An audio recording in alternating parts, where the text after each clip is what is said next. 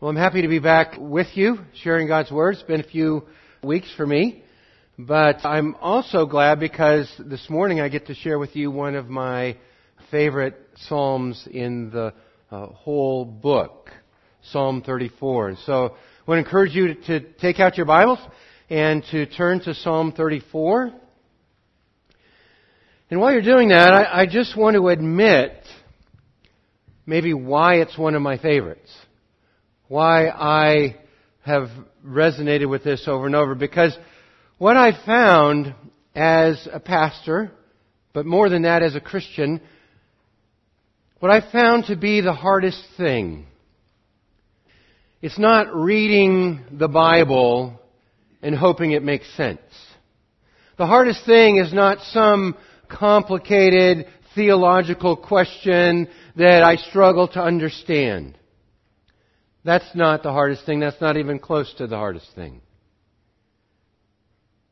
In my estimation, the hardest thing that every Christian must face is the difference between what they expect and what actually happens.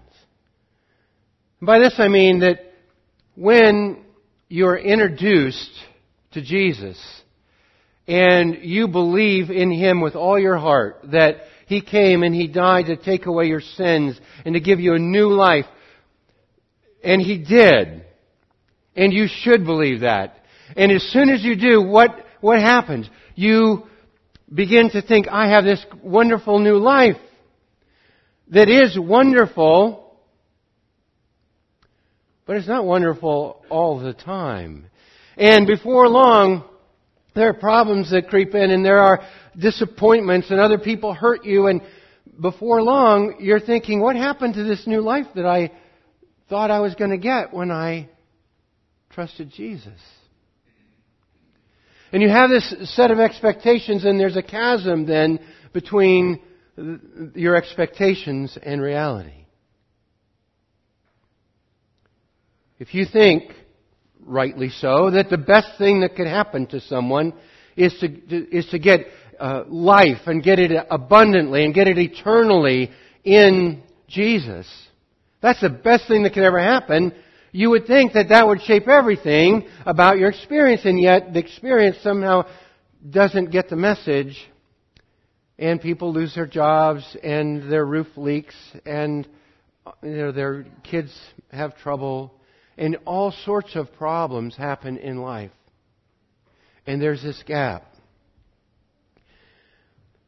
And when that gap happens, then all of a sudden, that's when I really have to ask myself the question, is what I believe real? Am I believing something that's real, or am I making something up? Because it's that gap that is the hardest to manage.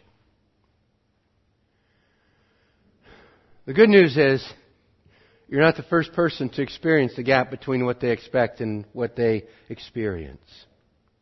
And you're not even the first per- person to, to experience that, that gap and ask the hard questions.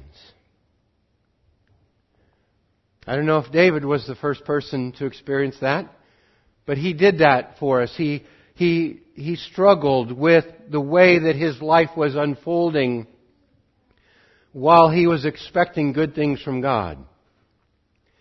And because of that, we have Psalm thirty-four. See, this is the introduction. It's, it's sort of a title. It's not really part of the, the text itself. It just says, of David. So David wrote this when he changed his behavior before Abimelech, so that he drove him out and he went away. That title may not mean too much to you, but it's it's it's kind of a hilarious situation, really. So, back up a bit. David was anointed king of Israel in First Samuel uh, chapter sixteen. He was anointed king. Let me just ask you, is it a good thing or a bad thing to be anointed king? I would think it's a good thing. I would think it's like the best thing ever. In fact, I always wanted to be king. Never really worked out for me. But I did because I thought that's what would make it good. All the money, all the women, all the prestige, all the honor, all the fame, all the power you could imagine. You're anointed king. That's a good thing, right? He's anointed king in First Samuel sixteen. And what happens immediately thereafter is that the current king, Saul, sees him as a threat and begins to make his life hard. And then he makes his life hard, and that's not enough. He begins to try and take his life. And there's a time when David's in his house, and Saul, the king, is walking around with his javelin in the house. I don't know who lets it. I get, that's, that's what happens when you're king. You get to take your javelin in the house. He takes his javelin in the house, and David's on the other side of the room, and he throws his javelin at David to pin him to the wall. And he does this a couple times, and David gets the message. And, uh, maybe I shouldn't hang around the house quite so much. And so he heads out. And uh, he and his, uh, his friend Jonathan make a plan, communicates to David that David has no business hanging around Jerusalem because Saul is uh, committed to killing him.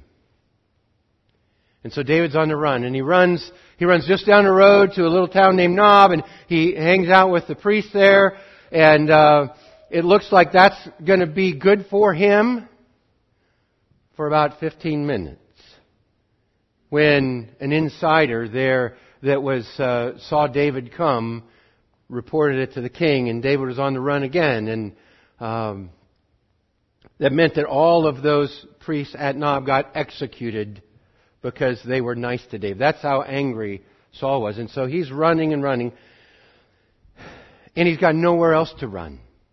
David runs out of places to hide.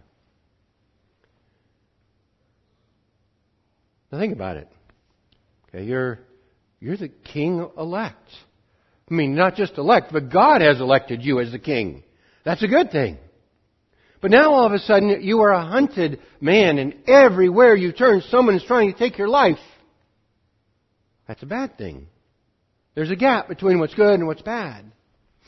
Well, they had nowhere to hide, so he runs to the enemy, okay, the, the Philistines. And he goes to the king, who is uh, Abimelech. And he's got no weapons, really. He's got nothing, really, to defend himself with. He's got no plan. He's running for his life. And he's captured by these Philistines, and he's taken to the king.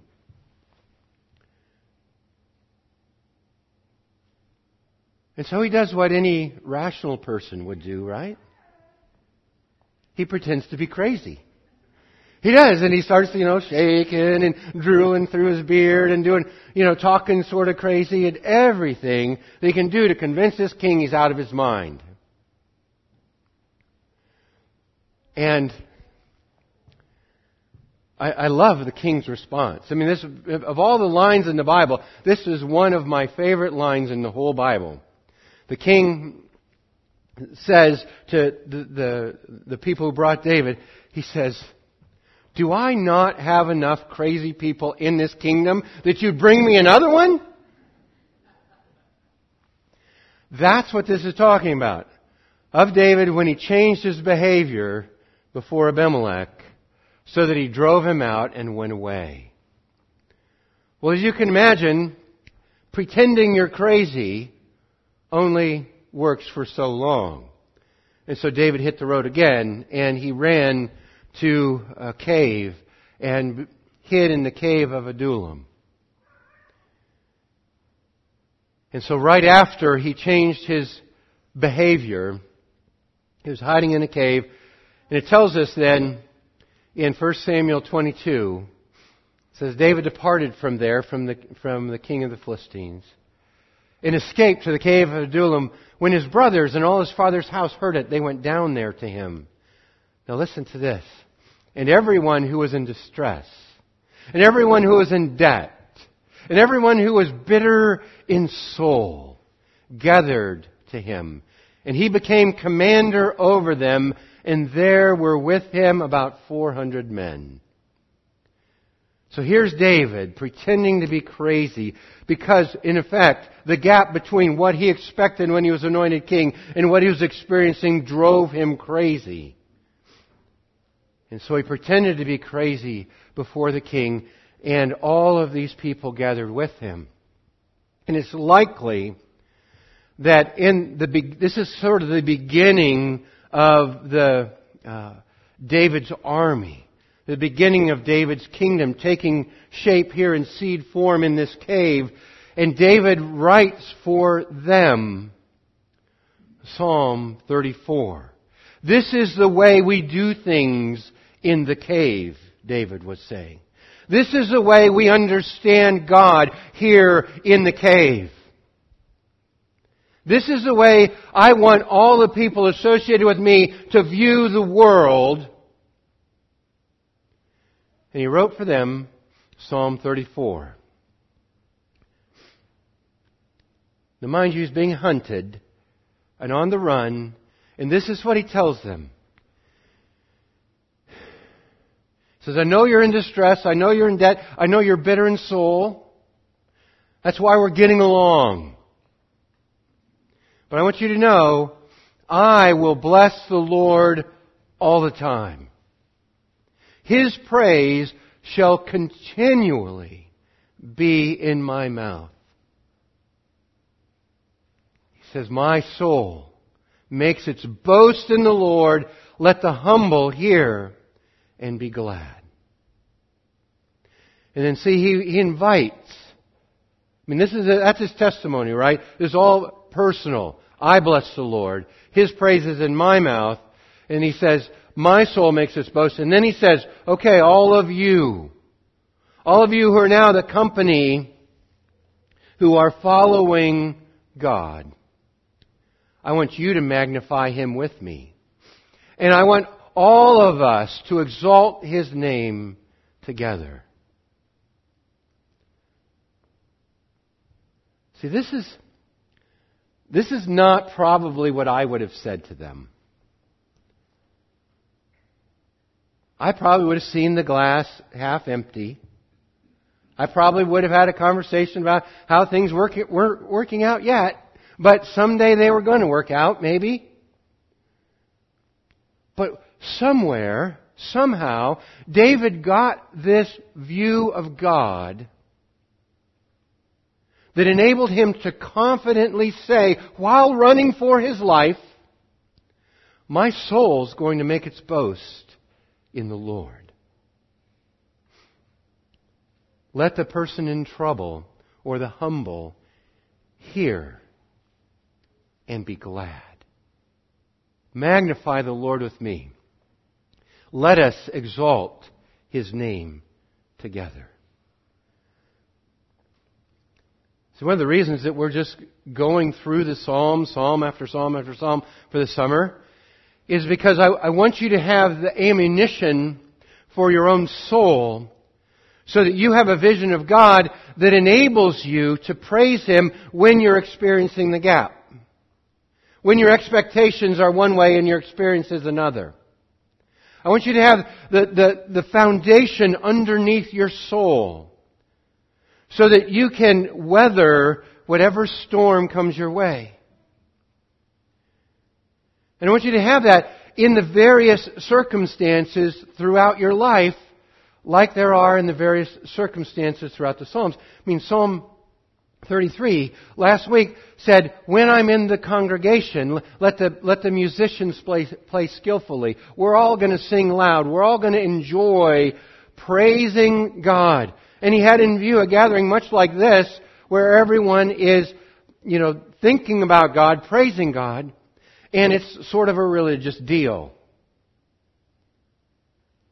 And I don't know about you, but that doesn't always work for me. I'm not, you know, I mean, I'm a pastor. I'm supposed to love going to church, right? But there are days when that doesn't always work for me.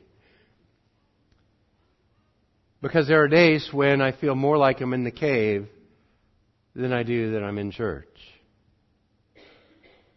And so it's this week that we find David in the cave.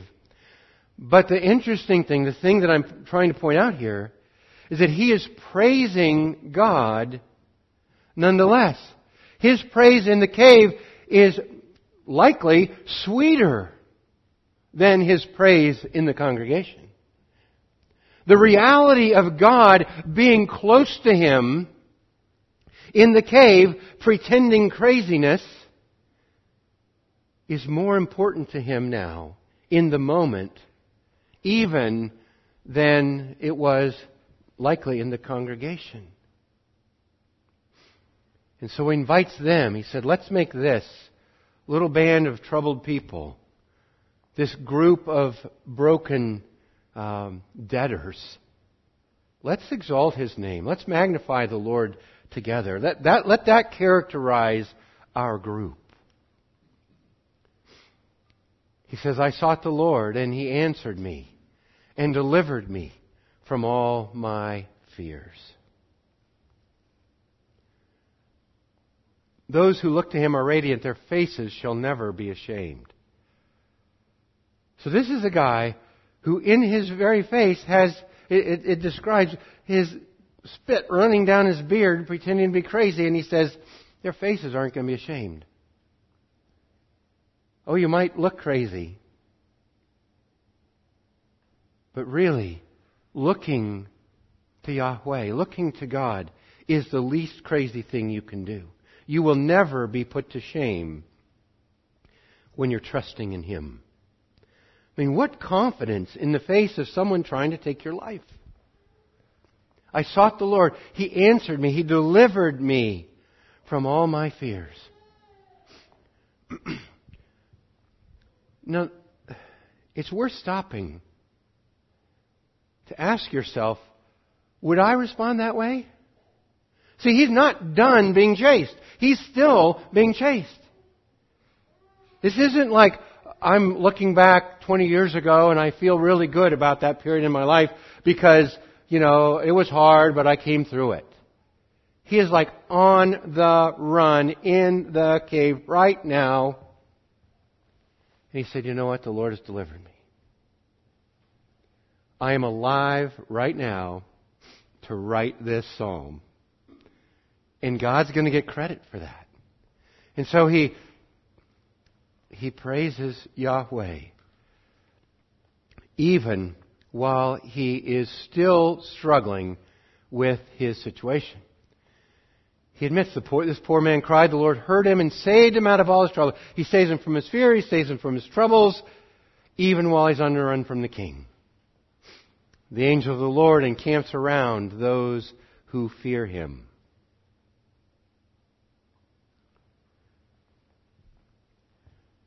And so, where does this come from? How can David do this, what it, what it looks like so easily, and I struggle so much to trust in the Lord? What's the difference here? I think the difference is that David sees the promise of God and hangs on to it regardless of his circumstances. David knows it is the God of heaven who promised to make him king.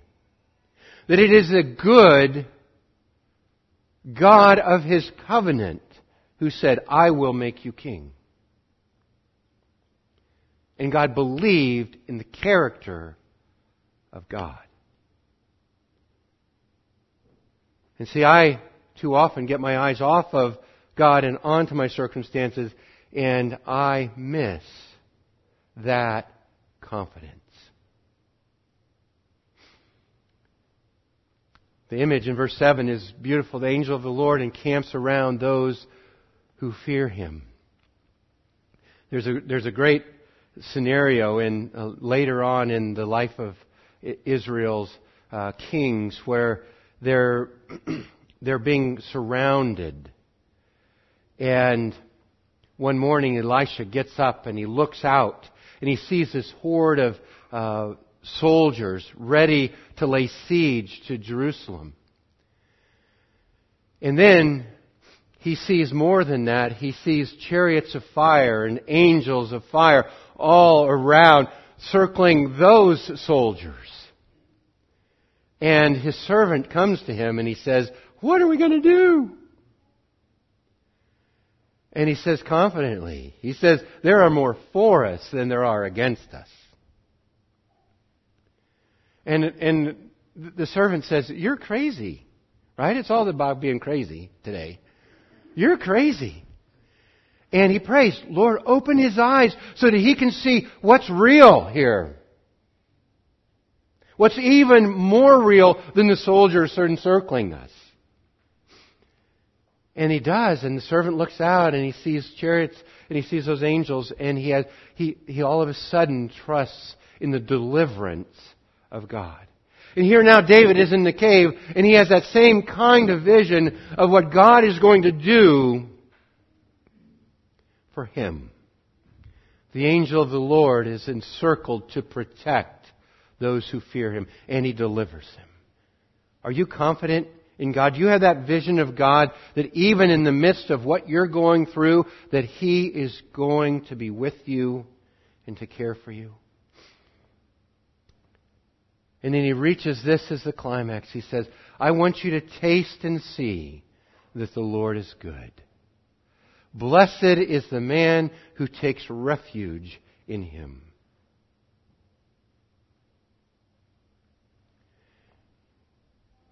The person who has this vision of God will be happy, or will be blessed.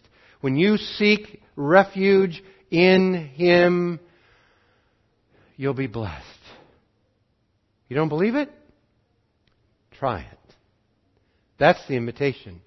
Try it. Taste and see that the Lord is good.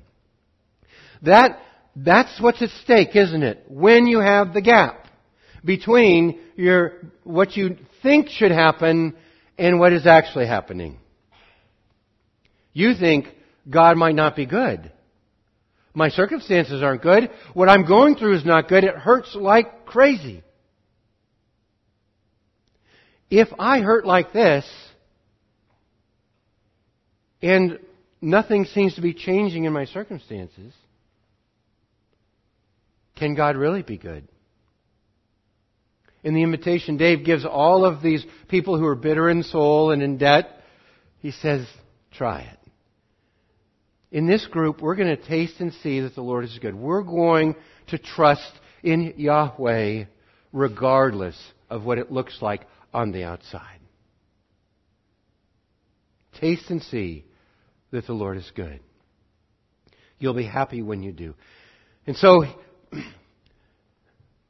I would suggest to you that the goodness of God that David believes that he is holding on to demands that David praise him. And not just go to church and sing the songs, but praise him even in the cave, even when the conflict's unresolved, even when the pain is at its climax. That's when you, you praise him for his goodness. The goodness of God demands our praise regardless of our circumstances.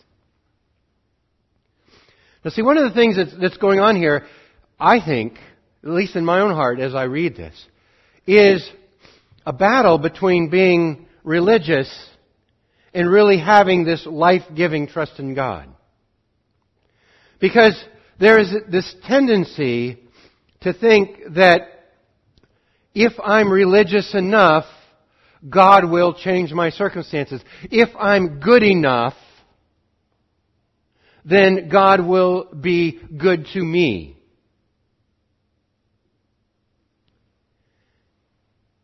And David is saying that is not the equation we're working with. We are not saying if you are good, then you will have good circumstances. He is saying God is good regardless of your circumstances. And when you believe that, everyone who takes refuge in him is going to be blessed. Now, the, the, the religious question is really, am I going to have the right answer here? am I going to do this praise thing that we do in church, this singing and, you know, saying nice things about God? Am I going to do that? You know, some of us can do that, and we can put on a happy face. But this isn't about putting on a happy face. This isn't about pretending to be somehow religious.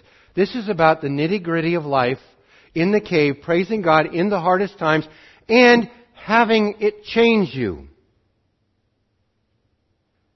It's praising God and having that praise of God transform your life.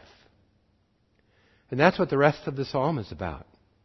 See, there, there's this statement that I'm going to praise God no matter what. All of us are going to praise God no matter what. So taste and see that He's good. And then he transitions and says that this same goodness of God that causes me to praise Him even when I don't understand my life here, that same goodness of God is going to change my life. Look what it, look what happens here. Completely different kind of language. Oh, fear the Lord, you His saints. For those who fear Him have no lack. Come, O children, listen to me, and I will teach you the fear of the Lord.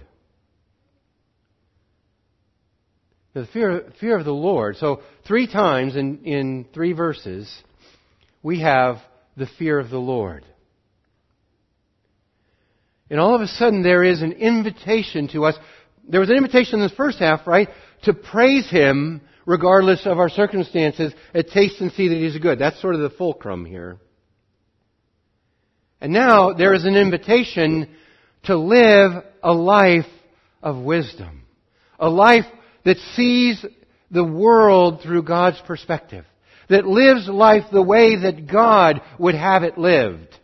And the place that that starts is with the fear of the Lord. With the respect that God is who He claims to be. That He's not in the same category as you and me. That, that God is awe-inspiring. He has goodness and greatness that is terrifying. Were you to see it in an uh, unfiltered way. And He says, listen to me and I'll teach you the fear of the Lord. Now, how's He going to begin to teach the fear of the Lord? By breaking with the religious expectation that people might have. The young lions suffer want and hunger, but those who seek the Lord lack no good thing.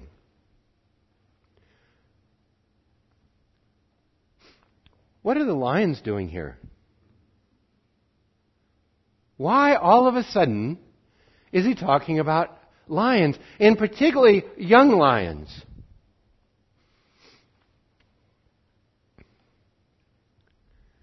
I think He's talking about young lions because if anybody, if anything can handle life on its own, it would be a young lion. It would be, if anything could have plenty of food from its hunting, it would be the young lions. They, of all the animals, the king of the jungle, should have plenty. If they were going to rely on their own strength, it would be the young lions that would be successful. And He says, you know what? Those young lions suffer want and hunger. They don't have all they need. But on the other hand, those who seek the Lord lack no good thing. And so what He says is this. I am not talking about you doing anything in your own strength that is going to solve your problem. Not talking about you being a young lion. Not talking about you making something happen here. And this is important because it's, you know, David's running for his life. He's he's fighting who he can fight, and he's and when he can't fight, he's pretending to be crazy. And you think, oh, that's ingenious. he must really be trusting in his wits or in his power or in his might. And he's he's like this young lion. He says, I am at the end of my rope and I can't do it on my own. And you know what? I am seeking Yahweh. I'm seeking the Lord. And because I am, I lack no good thing.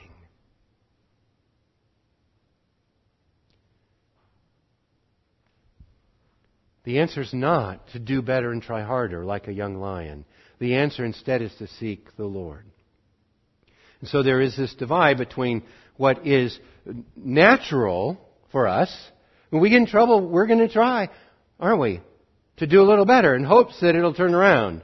When he says, when you're in trouble, seek the Lord and you'll lack no good thing.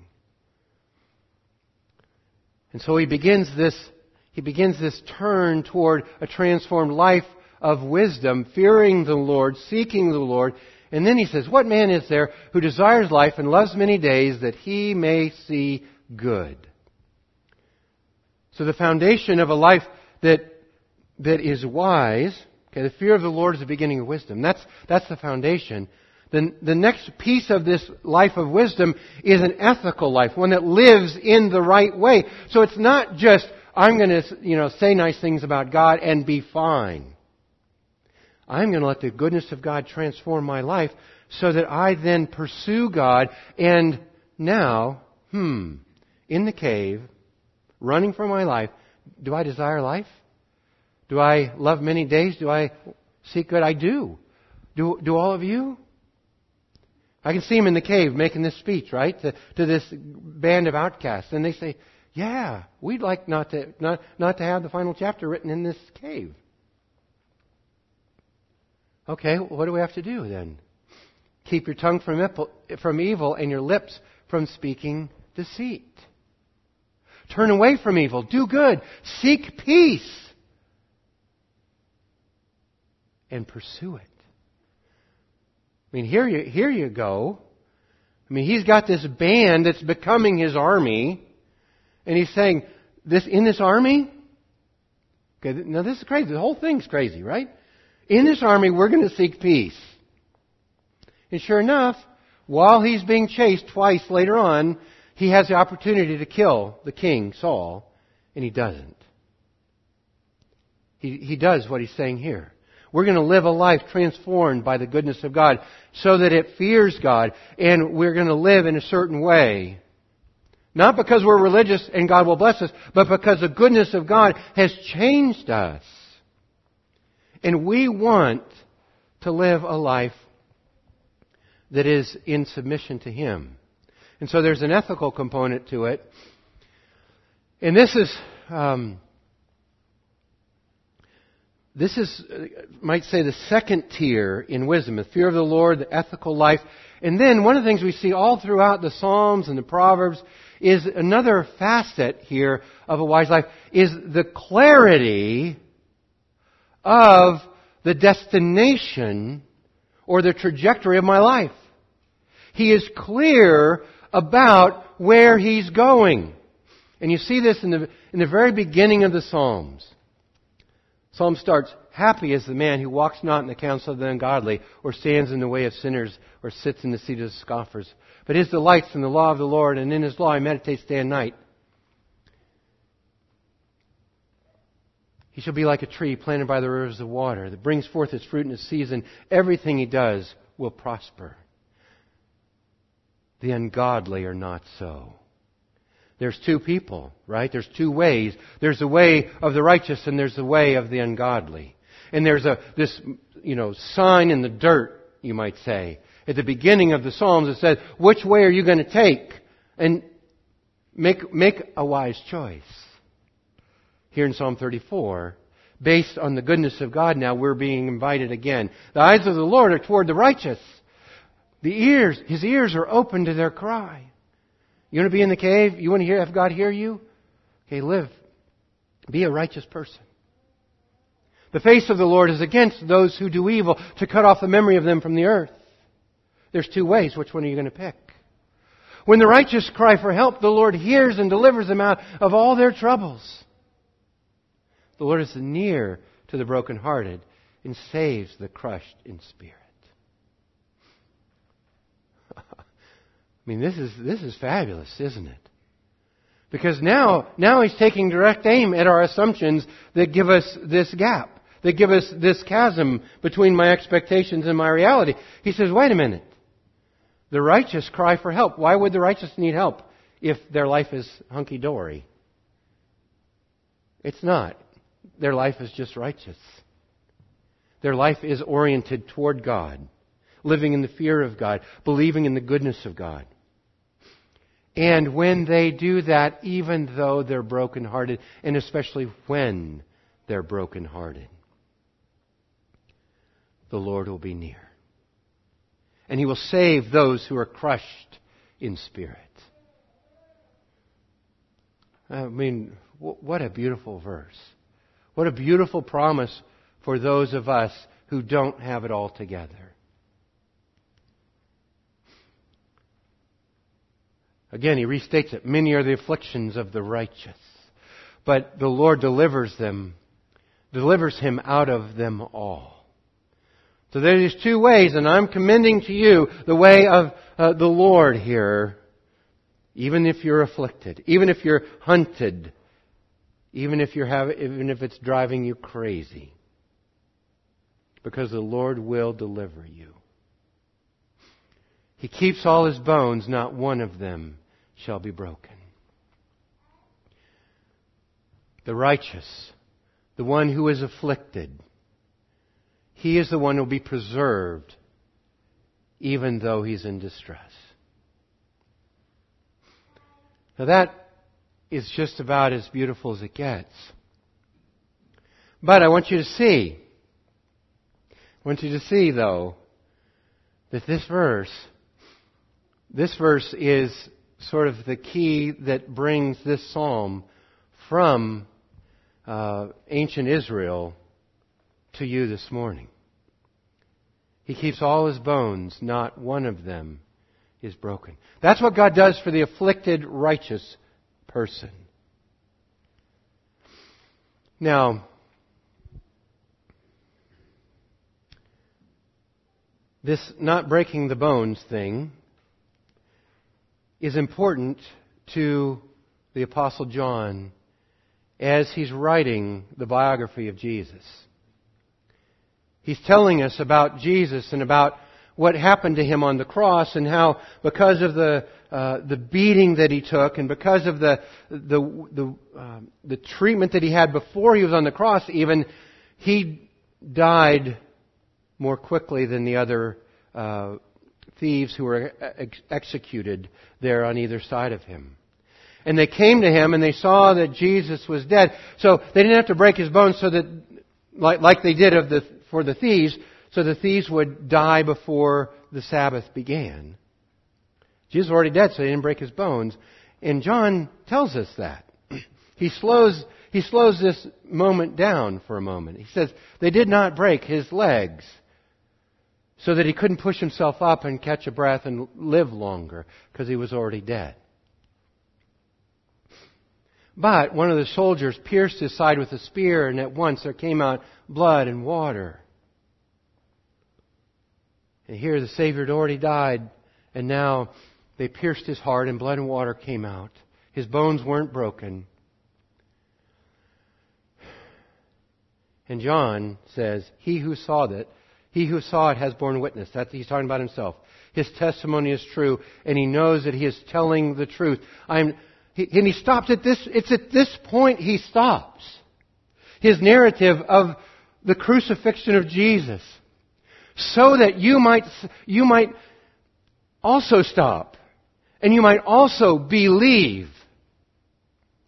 Not in your own ability to be a young lion, not in your own ability to do a little better and be a little more religious, but instead to trust in this pierced Savior. And notice what he says. For these things took place that the Scripture might be fulfilled. Not one of his bones will be broken. And John, in his narrative of the death of Jesus, reaches back to Psalm thirty-four and he pulls this out because he understands Jesus to be the fulfillment of Psalm thirty-four. This righteous, afflicted one that God cares so much about. This righteous affliction, this righteous afflicted one that is experiencing and will certainly experience the goodness of God. He says Jesus fulfills that. That is who Jesus is. And why does He pull us up to Jesus from Psalm thirty-four? So that you might believe.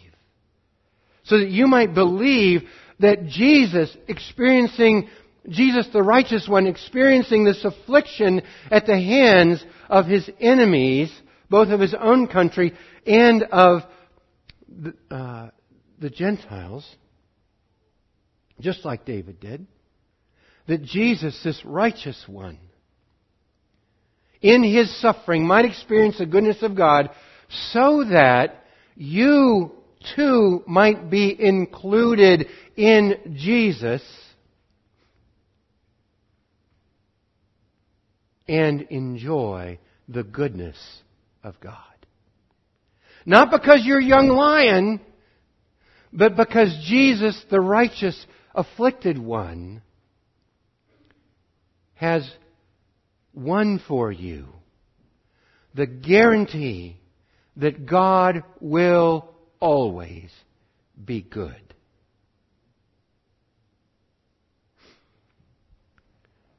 I mean, it, it gets even better than that. I mean, this is just about as good as it gets, and it gets even better because John included this, not breaking the bones, because he wasn't only going back to Psalm thirty-four, which he cites here, he was going back farther to Exodus as, as Moses described the perfect Passover lamb.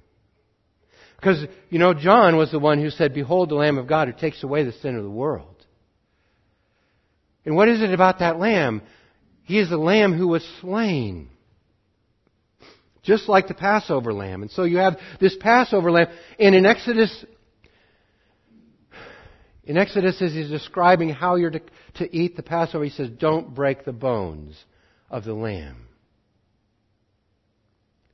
Identifying Jesus with the Passover Lamb so that God in His wrath passes over those who believe, so that they might be forgiven. So that they might be reconciled to God. See, it's all of this comes to its point in Jesus. And Jesus wins for us the guarantee that Psalm thirty-four is actually as good as it sounds. No matter what your circumstances, whether, whether you're running from your enemies, whether you have conflict in your home, whether you have health problems, whether you don't have enough money, it doesn't matter. God is still good. And Jesus is your guarantee. And so here he wraps up the psalm. Affliction will slay the wicked. I was back on this two, two ways, right? Those who hate the righteous will be condemned, but the Lord redeems the life of His servant. None of those who take refuge in Him will be condemned. You might be hunted. You might be miserable. You might have all kinds of problems, but you won't have the biggest problem. You won't be condemned. And I said that Jesus won the guarantee of God's goodness for us. And that's why it points to Him. But He did so that none of those who take refuge in Jesus will be condemned. That's the very promise that we have been celebrating virtually all of two thousand eighteen, right? In the book of Romans. There is therefore now no condemnation for those in Christ Jesus. See, it all comes together in Christ Jesus, both the Old and the New Testament, where God Himself guarantees He will be good to all who trust in Him. He does not make that guarantee to all who trust in themselves. He does not make that guarantee to all who trust in religion. He makes that guarantee to all who seek refuge in Him. And it is because of the goodness of God that you have the right, no matter the pressure you're under, to praise Him. It is because of the goodness of God that your life is transformed into a God-honoring, wise, skilled in living life. That's what it means to be wise. That's what the second half of Psalm thirty-four is about. It is a belief in the goodness of God that changes both what you say and what you do. And you can participate in the goodness of God because of Jesus. And all you have to do is decide, I'm going to take refuge in Him instead of trying to take refuge in myself. And that's the hope that we have. And so my invitation to you is the same one. It's the same one you're given in Psalm thirty-four. Won't you try this? Won't you try Jesus? Taste and see that He is good. He saves all who take refuge in Him. Let's pray.